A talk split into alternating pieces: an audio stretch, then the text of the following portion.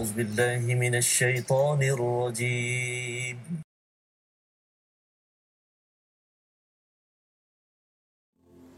بسم الله الرحمن الرحيم.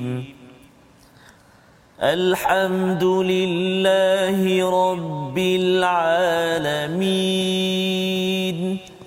الرحمن الرحيم. مالك يوم الدين. إياك نعبد وإياك نستعين. اهدنا الصراط المستقيم. صراط الذين أنعمت عليهم غير المغضوب عليهم ولا الضالين.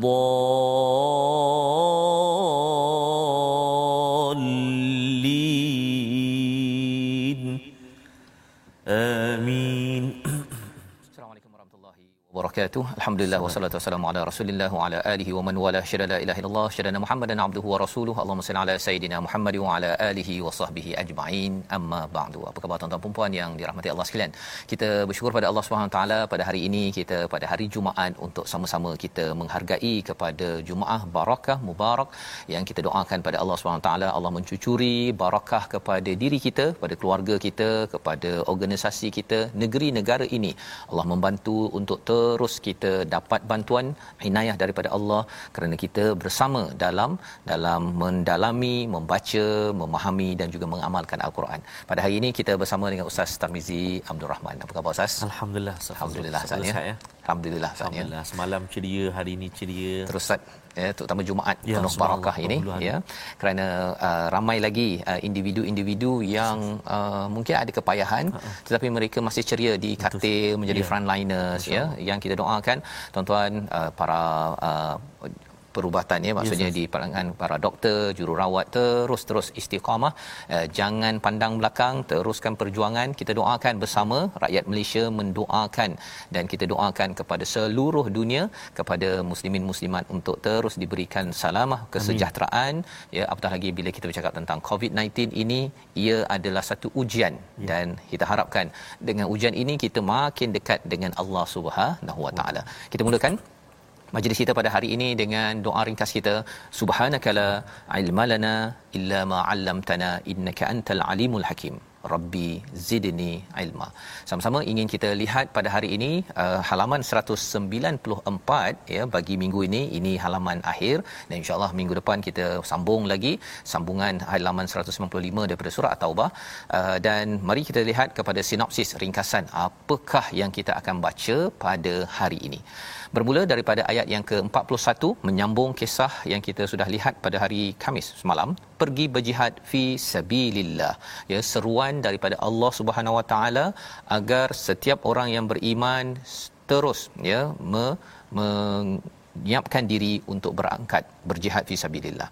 Pada ayat 42 hingga 45 ketidakturutan orang munafik. Orang munafik yang tidak ikut kepada perang tabuk dan bagaimana ya uh, isu minta izin yang kita akan lihat.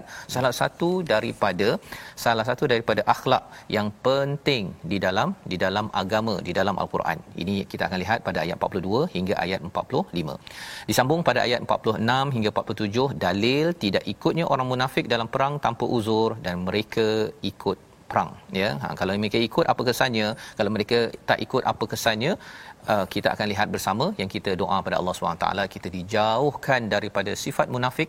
Sebagaimana kita bincang semalam bahawa bila bermula sahaja daripada ayat yang ke uh, 38 bermulalah ya bermulalah seruan untuk berjuang. Bukan sekadar menjaga Mekah tetapi menyebarkan Islam ke luar Mekah itu sebabnya ada seruan untuk ke ke Tabuk. Ha, Tabuk ini jauh Ustaz ya. 600 km lebih kurang begitu. Jauh ya, makan masa naik kereta pun berjam-jam apatah lagi untuk naik naik kuda ataupun naik uh, unta ya ataupun berjalan kaki. Jadi kita sama-sama kita mulakan bacaan ayat 41 hingga 44 bersama Ustaz Tarmizi Abdul Rahman. Terima kasih Fadil Ustaz Fazrul. Assalamualaikum warahmatullahi wabarakatuh. Bismillahirrahmanirrahim. Uh, Alhamdulillah wassalatu wassalamu ala Rasulillah wa ala alihi wa sahbihi wa man walah wa ba'd. Apa khabar tuan-tuan dan puan-puan sahabat Al-Quran, ibu ayah yang dikasihi oleh Allah Subhanahu wa taala sekalian, di penghulu segala hari ini, mudah-mudahan Allah Subhanahu wa taala perkenankan apa juga doa permintaan kita, uh, hajat-hajat kita dan yang pastinya doa kita mudah-mudahan Allah Subhanahu wa taala uh, terus pertemukan kita, sampaikan kita ke bulan Ramadan al-Mubarak yang Amin kurang lebih dalam 30 berapa hari lagi Ustaz ya 38 yeah. macam itulah betul 9 macam tu subhanallah eh jadi uh, untuk sambungan kita ini uh, di halaman 194 kita nak mula bacaan kita tuan-tuan dan puan-puan ayat 41 sehingga 44 saya. Ya. 41 hingga 44 ya. Jadi semalam pun kita telah belajar uh, satu ayat yang uh, subhanallah ha, walaupun kita rasa uh, kita menang dan sebagainya sebenarnya Allah lah segala-galanya. Betul. walaupun kita kadang-kadang kita rasa kita seorang dua orang tapi sebenarnya Allah memenangkan kita. Memenangkan. Peristiwa hijrah nabi itu ya? Peristiwa hijrah ya. nabi sallallahu alaihi wasallam. Jadi uh, alhamdulillah kita sambung lagi uh, halaman 194 hari ini. Jom kita baca saya nak mulakan. Kita cuba-cuba uh, baca uh, taranum murattal hijaz insyaallah eh. Kita cuba أعوذ بالله من الشيطان الرجيم. انفروا خفافا وثقالا وجاهدوا بأموالكم وأنفسكم في سبيل الله.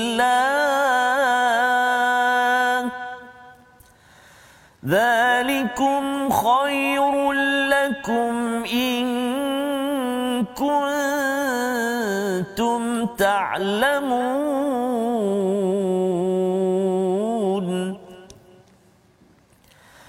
لو كان عرضا قريبا وسفرا قاصدا لاتبعوك ولكن عليهم الشقة. وسيحلفون بالله لو استطعنا لخرجنا معكم يهلكون أنفسهم يهلكون أنفسهم. والله يعلم إنهم لكاذبون.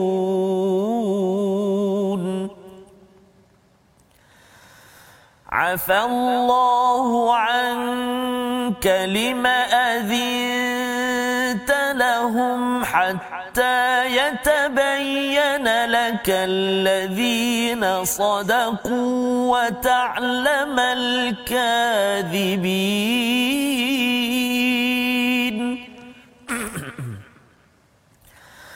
لا يستأذنك الذين يؤمنون بالله واليوم الآخر أن يجاهدوا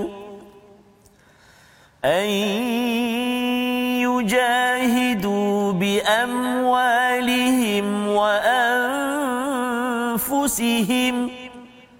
والله عليم بالمتقين.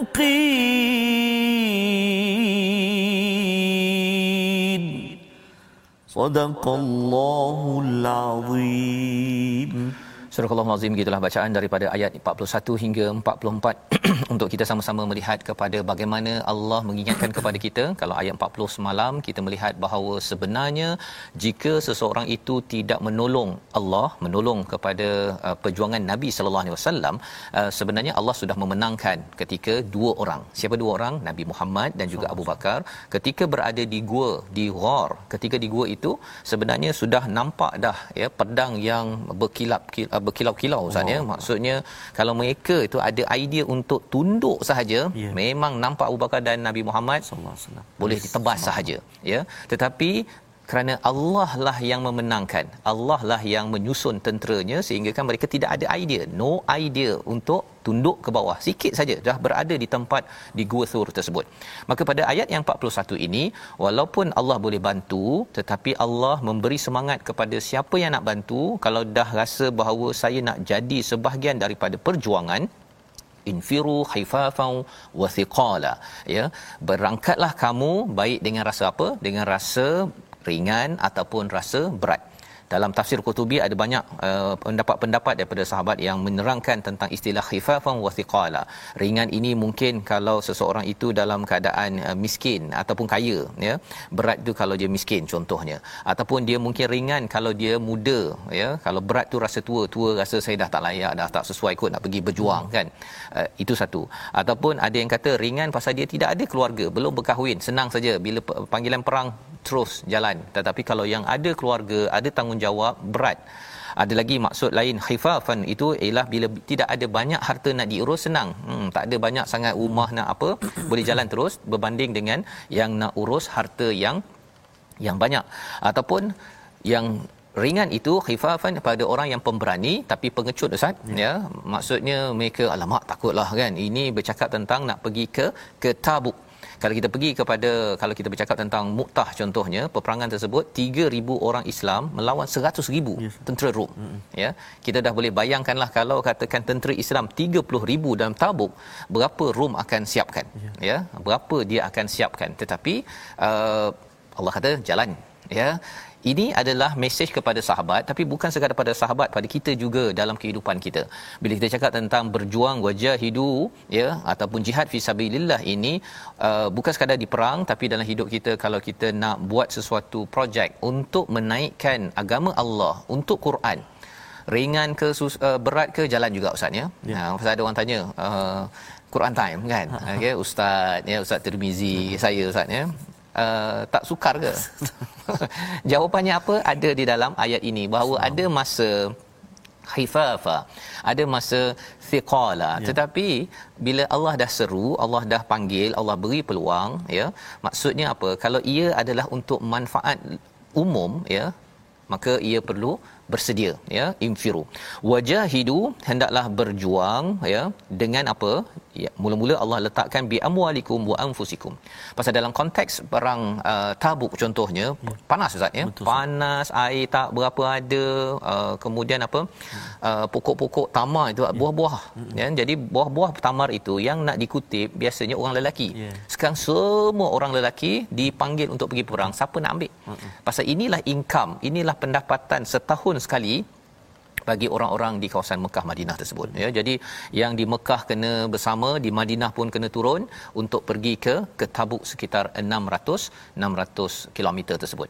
Jadi ini adalah kisahnya zalikum khairul lakum ini adalah lebih baik in kuntum ta'lamun. Ya jika kamu mengetahui apa yang tahu jika kamu mengetahui manfaatnya kesannya kepada kepada syurga nanti hmm. kesannya kepada anak pinak dan sudah pastinya ustaz ya, ya. kalau katakan kita tahu bahawa segala perkara yang kita buat baik itu hmm. kita tak nampak betul tak nampak tetapi dia memberi kesan jangka masa panjang Pasti. akhirnya ya. kita nampak jadi uh, saksi bahawa Betul. perjuangan mereka sahabat dan para nabi menyebabkan kita dapat hmm. al-Quran tanpa Allah. kita perlu pakai pedang ustaz ya kita baca tengok TV tak dah, dah dapat dah Betul. ya uh, hari Jumaat ini Allah. terus saja kan jadi ini adalah satu satu perkara yang baik in kuntum ta ta'lamun.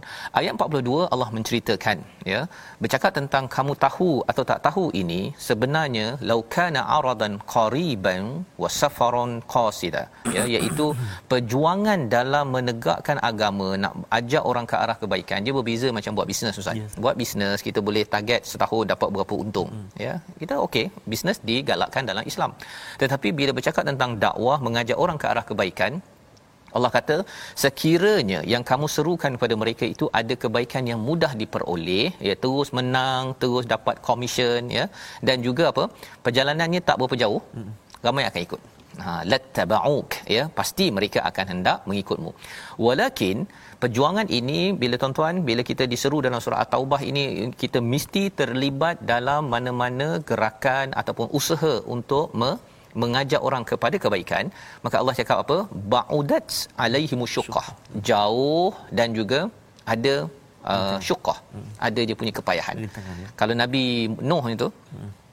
50 tahun 100 tahun so. kan berapa puluh tahun itu hanya sekitar 70 orang saja. Ya kalau nak kira zaman sekarang ni kalau orang buat bisnes 900 tahun 950 tahun buat marketing ya. dapat 70 customer kan rasanya bankrupt lah. Ya.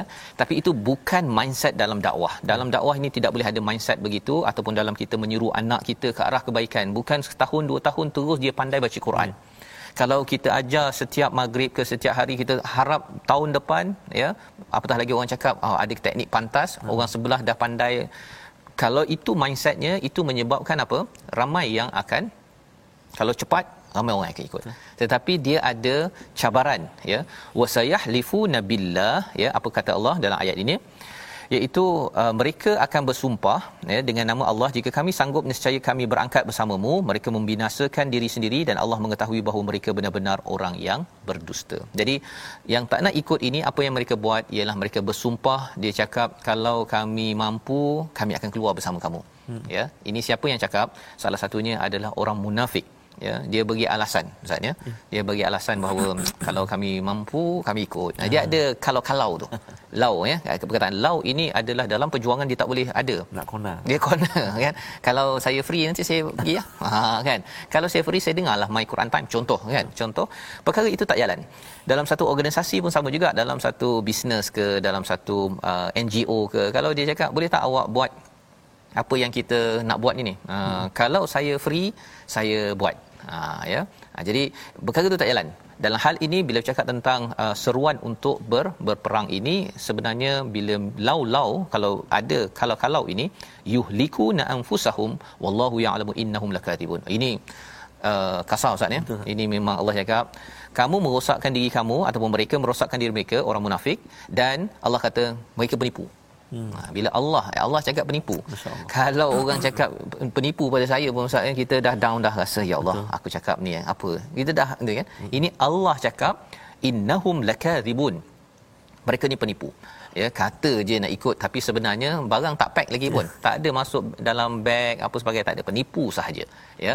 Jadi uh, ini adalah uh, bercakap tentang disiplin dalam organisasi dan kita kena faham ya tuan-tuan sekalian bercakap tentang disiplin dalam organisasi ini ada uh, satu disiplin yang disampaikan pada ayat 43 44 ini salah satunya apa disiplin minta izin Ha, disiplin minta izin. Ada dalam surah An-Nur, ada dalam surah surah At-Taubah. Paling kurang ada dua tempat.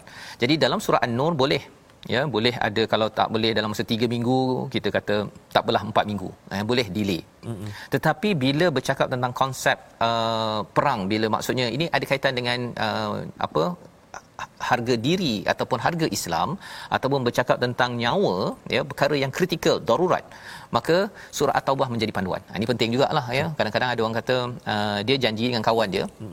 Bila kawan dia kata eh minta maaf lah saya tak dapat lah besok. Eh dia baca ayat ni ni ustaz. Ya ha, dia baca sebenarnya ha, la yastazinu la yastazinuka kan? Ha, jangan ya. Ini untuk konteks kritikal darurat ataupun perang ya maksudnya tidak boleh bila dah semua dah nak berangkat dia minta uh, minta maaf lah ya saya tak boleh datang lah ini yang kita nak lihat pada ayat 43 sekali lagi ya. kita baca sekali lagi ustaz uh, tuan-tuan dan puan-puan kita nak baca ayat ke-40 tiga أعوذ بالله من الشيطان الرجيم عفى الله عنك لما أذنت لهم حتى يتبين لك الذين صدقوا. حتى يتبين لك الذين صدقوا.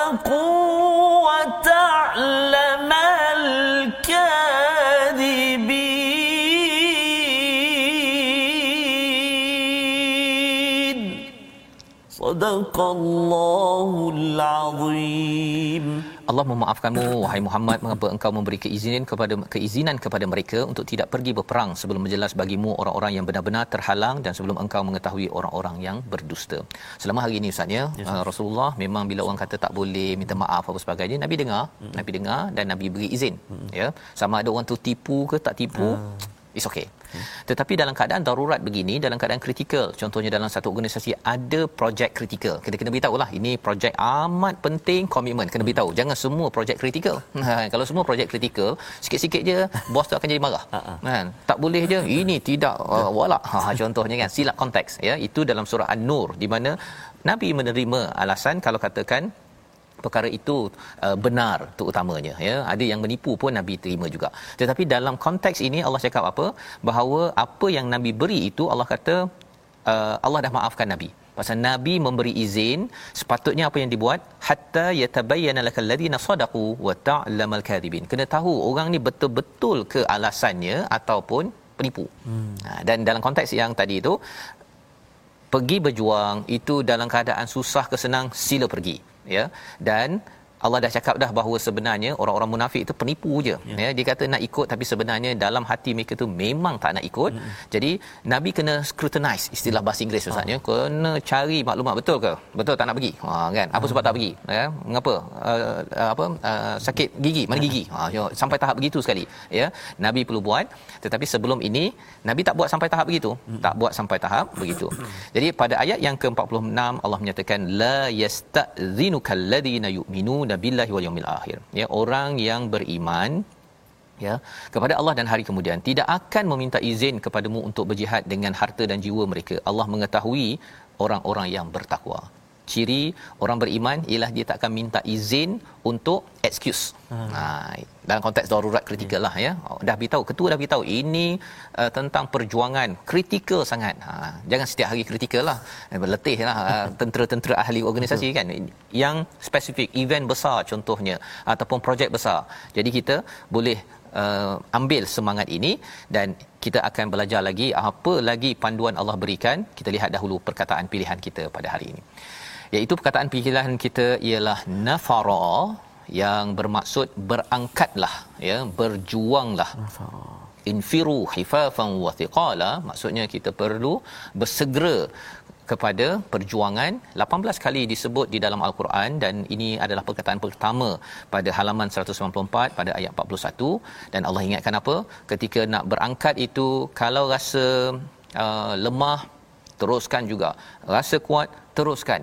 Pasal apa? Pasal kalau nak beritahu tentang masalah semua orang ada masalah. Ha tuan-tuan ya. Tetapi Allah beritahu ini nilai ini dalam perjuangan jihad ya fi sabilillah uh, di perang. Tapi nilai ini juga yang kita perlu gunakan dalam kita membawa kebaikan dalam masyarakat. Dalam membina keluarga. Ibu-ibu ayah-ayah memang nak masak setiap hari. Kadang-kadang rasa malas kan? Ibu-ibu yang ada yang mengikuti sekarang ni rasa macam kalau boleh nak dengar my Quran time makanan dah food panda sampai. Ha contohnya lah kan? Ya? Tetapi kalau katakan kita perlu gunakan sebahagiannya untuk jalan jihad fi sabilillah kalau itulah jihad kita di rumah buat teruskan perjuangan. Moga-moga Allah akan terus bagikan ganjaran yang besar. Kita akan bersambung kembali. Sebentar lagi selepas kita berehat my Quran time. Baca faham amal insyaallah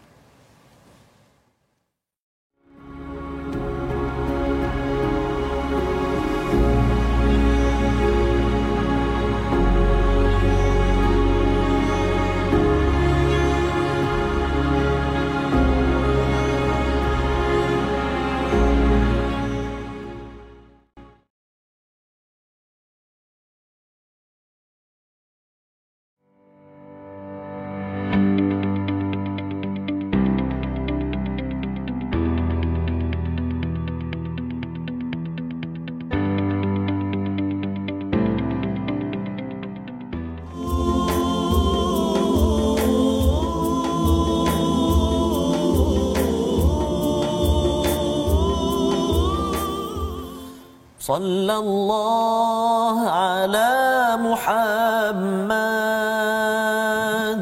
صلى الله عليه وسلم.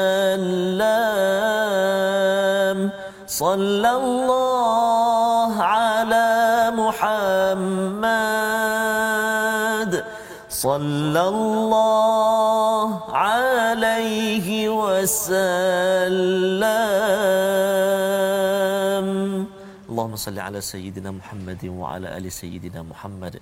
Mudah-mudahan lidah kita senantiasa berselawat ha? ucap ucap uh, salam dan uh, salawat dan salam ke atas junjungan besar kekasih kita Nabi Muhammad sallallahu alaihi wa ala alihi wasallam yang kita rindu nak menziarahinya kita rindu untuk bertemu untuk menziarahi makamnya dan kita sangat dambakan syafaat daripada baginda Nabi sallallahu alaihi wa ala alihi wasallam. Tambah pula Ustaz kita berada di hari Jumaat ni saya eh? perbanyakkan ucapan salawat dan salam saya. Ya. Baik tuan-tuan dan puan-puan sahabat Al-Quran yang dikasihi oleh Allah Subhanahu wa taala sekalian.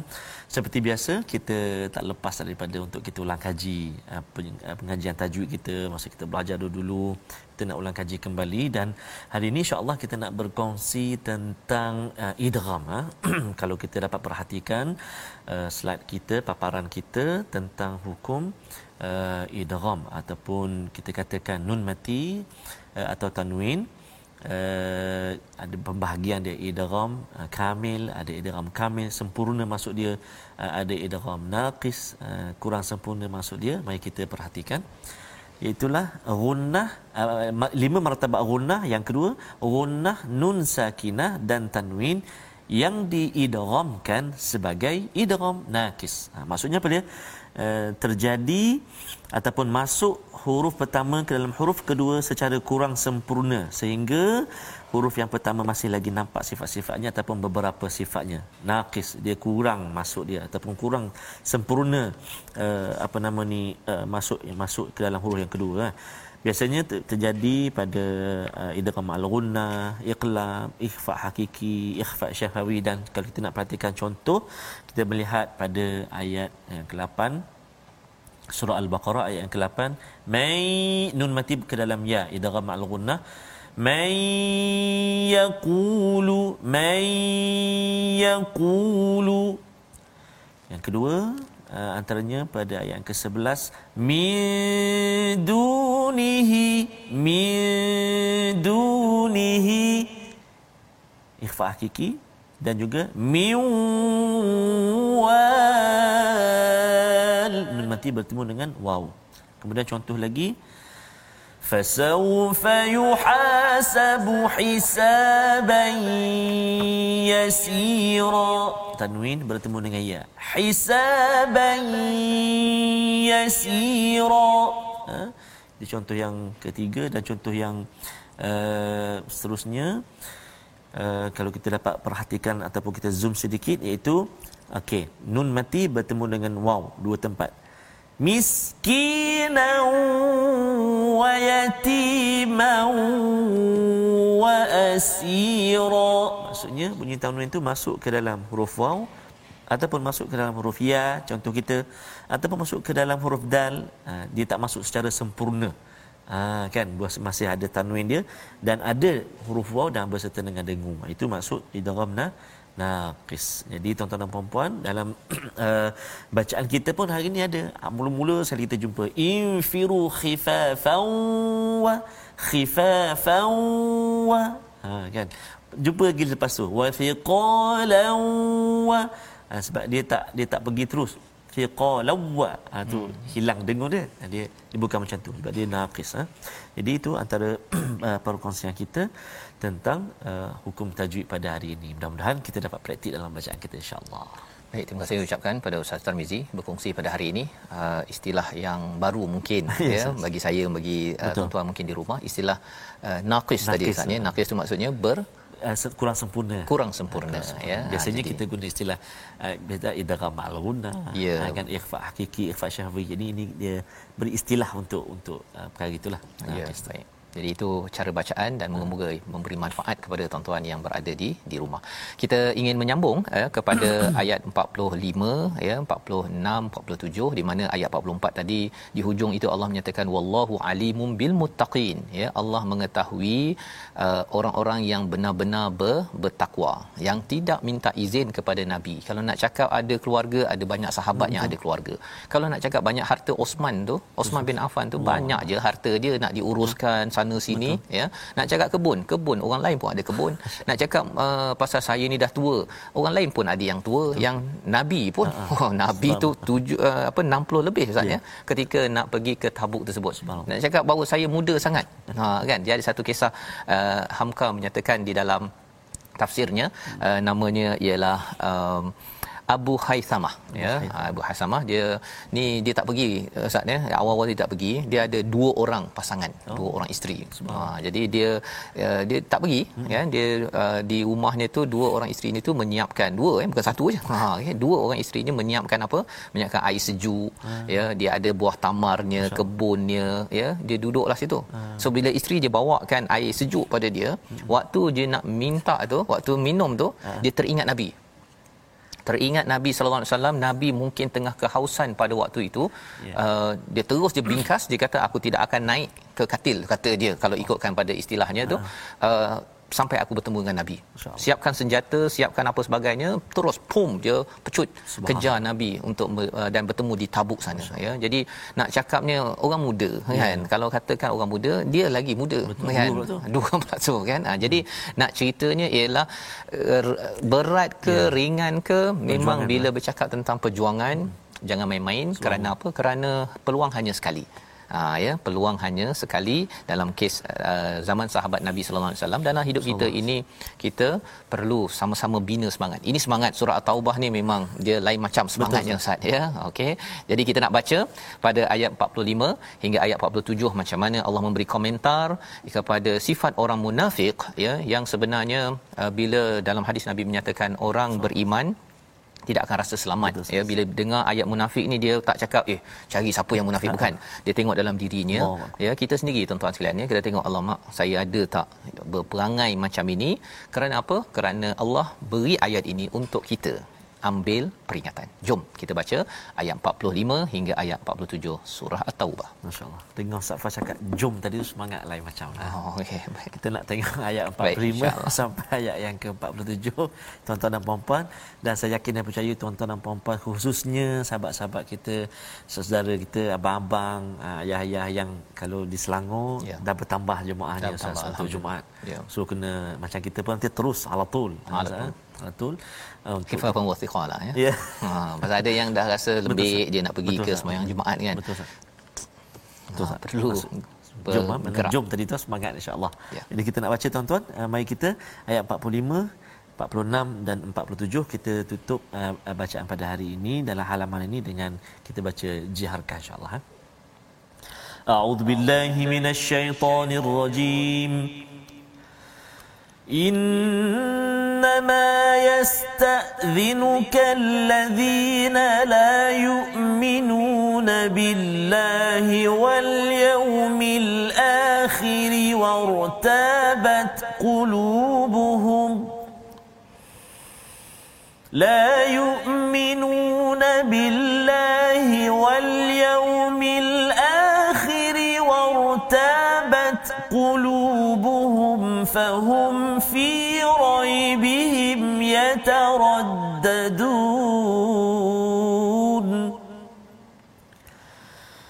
ولو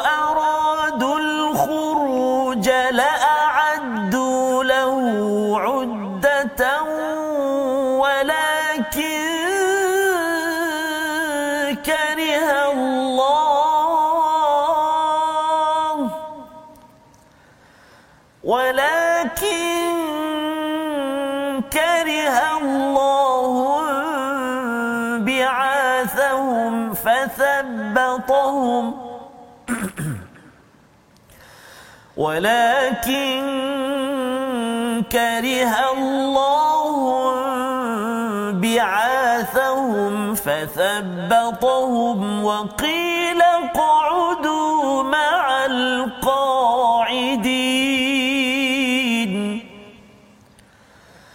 لو خرجوا فيكم ما زادوكم إلا خبالا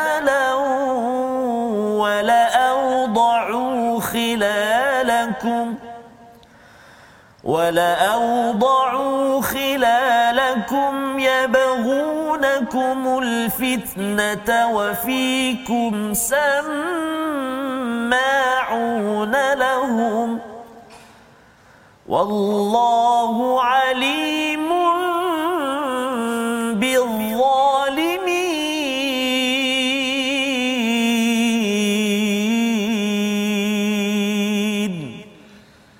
صدق الله العظيم Surah Al-Azim ayat 45 hingga 47 yang maksudnya sesungguhnya yang akan meminta izin kepadamu hanyalah orang yang tidak beriman kepada Allah dan hari kemudian dan hati mereka sentiasa ada irtiab ataupun ragu-ragu oleh itu mereka selalu bimbang dalam keraguan. Ini adalah sifat orang-orang munafik yang kita doa pada Allah SWT agar dijauhkan daripada hidup kita tuan-tuan sekalian.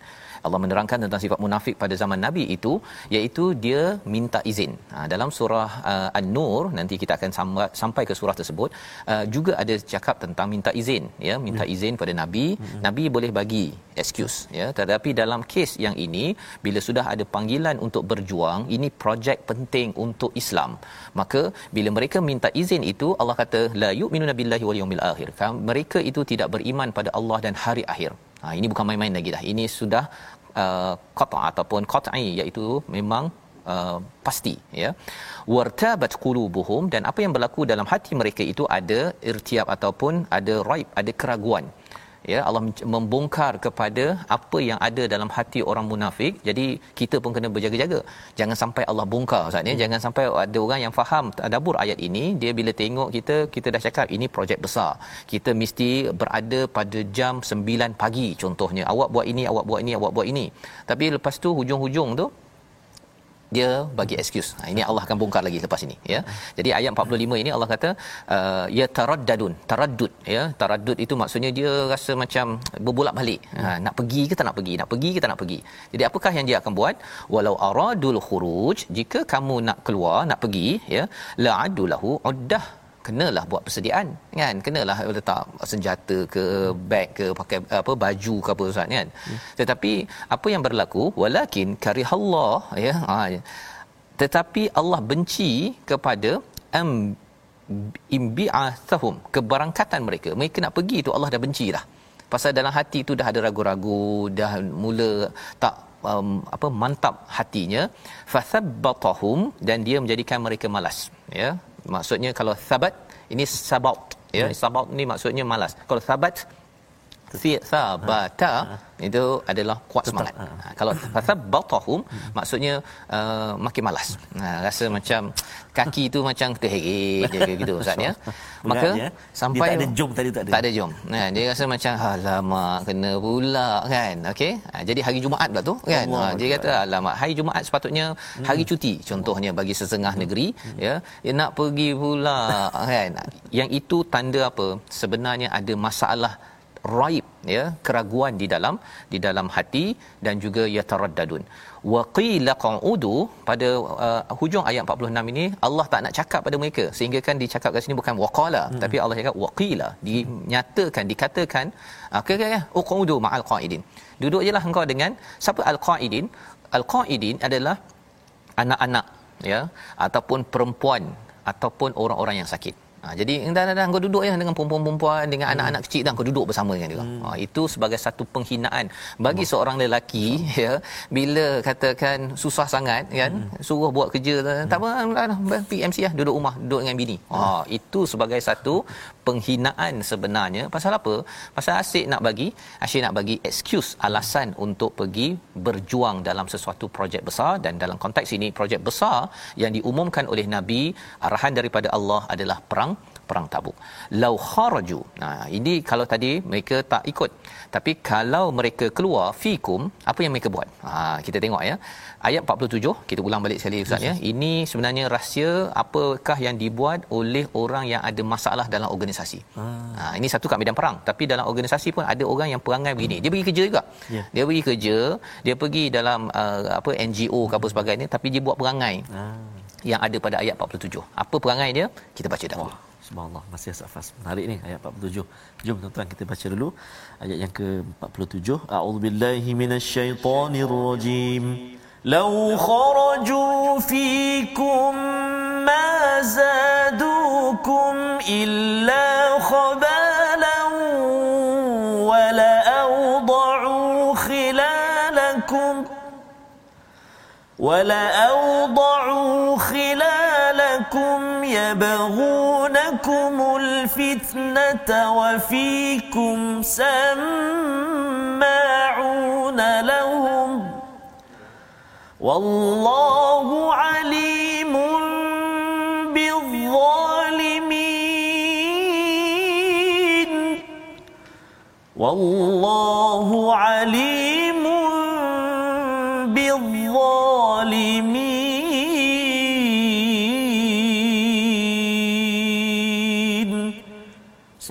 Allahul Azim.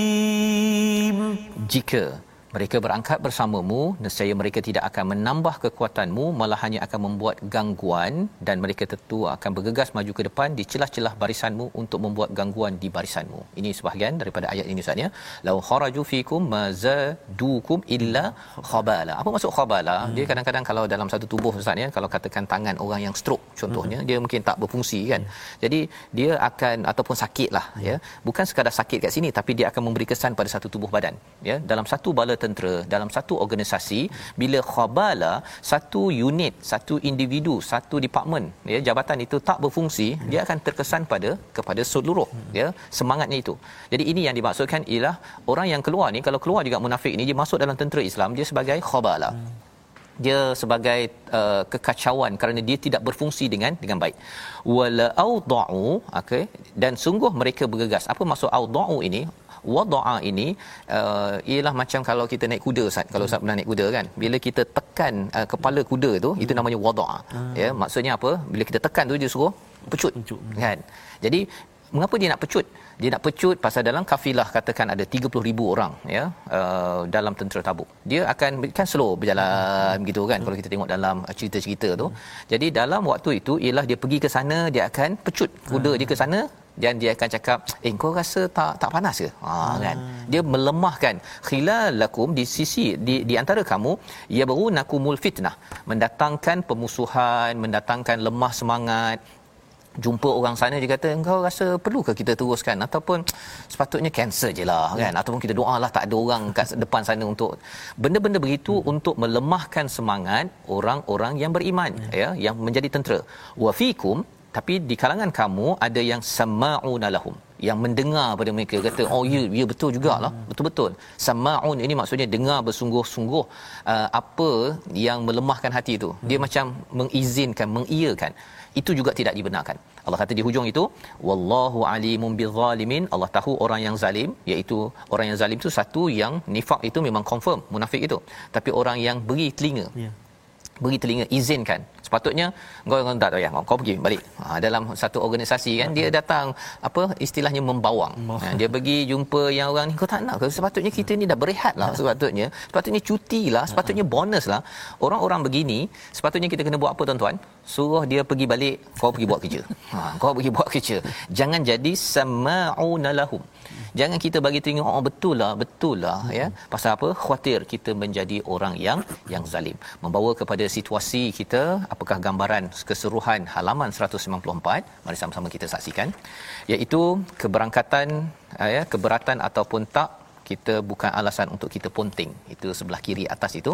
Dan sebelah kanan itu ada yang minta izin untuk excuse dari pergi perang ya.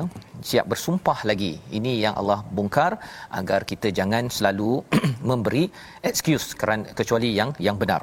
Di bawah itu kalau betul iman kita tidak akan memberi alasan dalam kehidupan kita.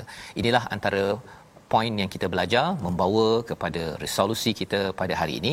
Yang pertama berjuang dengan harta dan diri untuk jalan Allah Subhanahu Wa Taala sama ada berat, ringan walaupun 10 sen, walaupun mungkin wallet ataupun dompet kita nipis tetapi inilah seruan daripada Allah. Yang pertama, sentiasa menyedari bahawa jalan perjuangan adalah jauh dan penuh dengan duri, bukannya dekat, bukannya kapet merah, bukannya akan jadi famous yang uh, indah, itu perkara yang perlu kita beri perhatian. Yang ketiga, elakkan dari suka memberi alasan untuk berjuang bersungguh-sungguh. Kita berdoa bersama Ustaz. A'udzubillahi minasyaitonirrajim. Bismillahirrahmanirrahim. الحمد لله رب العالمين والعاقبة للمتقين ولا عدوان إلا على الظالمين والصلاة والسلام على رسول الله الأمين سيدنا محمد وعلى آله وصحبه أجمعين اللهم يا الله يا رحمن يا رحيم di penghulu segala hari ini ya Allah kami menadah tangan memohon ke hadratmu ya Allah agar diampunkan dosa-dosa kami yang banyak ini ya Allah agar diampunkan dosa mak ayah kami ya Allah ibu ayah kami mertua kami ya Allah muslimin dan muslimat birahmatika ya arhamar rahimin.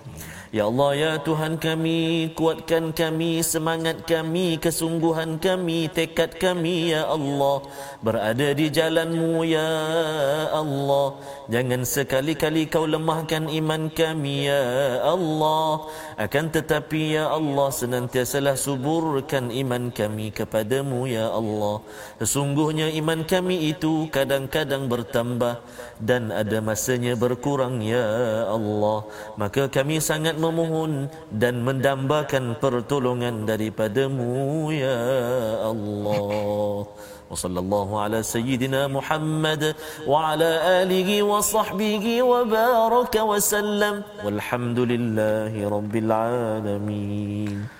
Amin ya rabbal alamin. Moga Allah mengabulkan doa kita untuk terus menjadi orang yang kuat berjuang dan tidak mudah memberi alasan, mencari-cari alasan. Inilah yang kita ingin bina dalam masyarakat, dalam tabung gerakan Al-Quran. Satu gerakan untuk tuan-tuan kita menyebarkan nilai daripada Al-Quran ini dalam keluarga, dalam organisasi sehingga kan perjuangan kita hanya akan berakhir bila nafas kita sudah pun ditarik oleh Allah Subhanahu Wa Taala. Kita bertemu kembali pada jam 5 petang, pada jam 10 malam, 6 pagi rancangan ini dibawakan oleh Mufas yang mendoakan tuan-tuan terus terus terus menjadi orang yang tidak suka bagi alasan. My Quran Time, baca faham amal insya-Allah. Oh.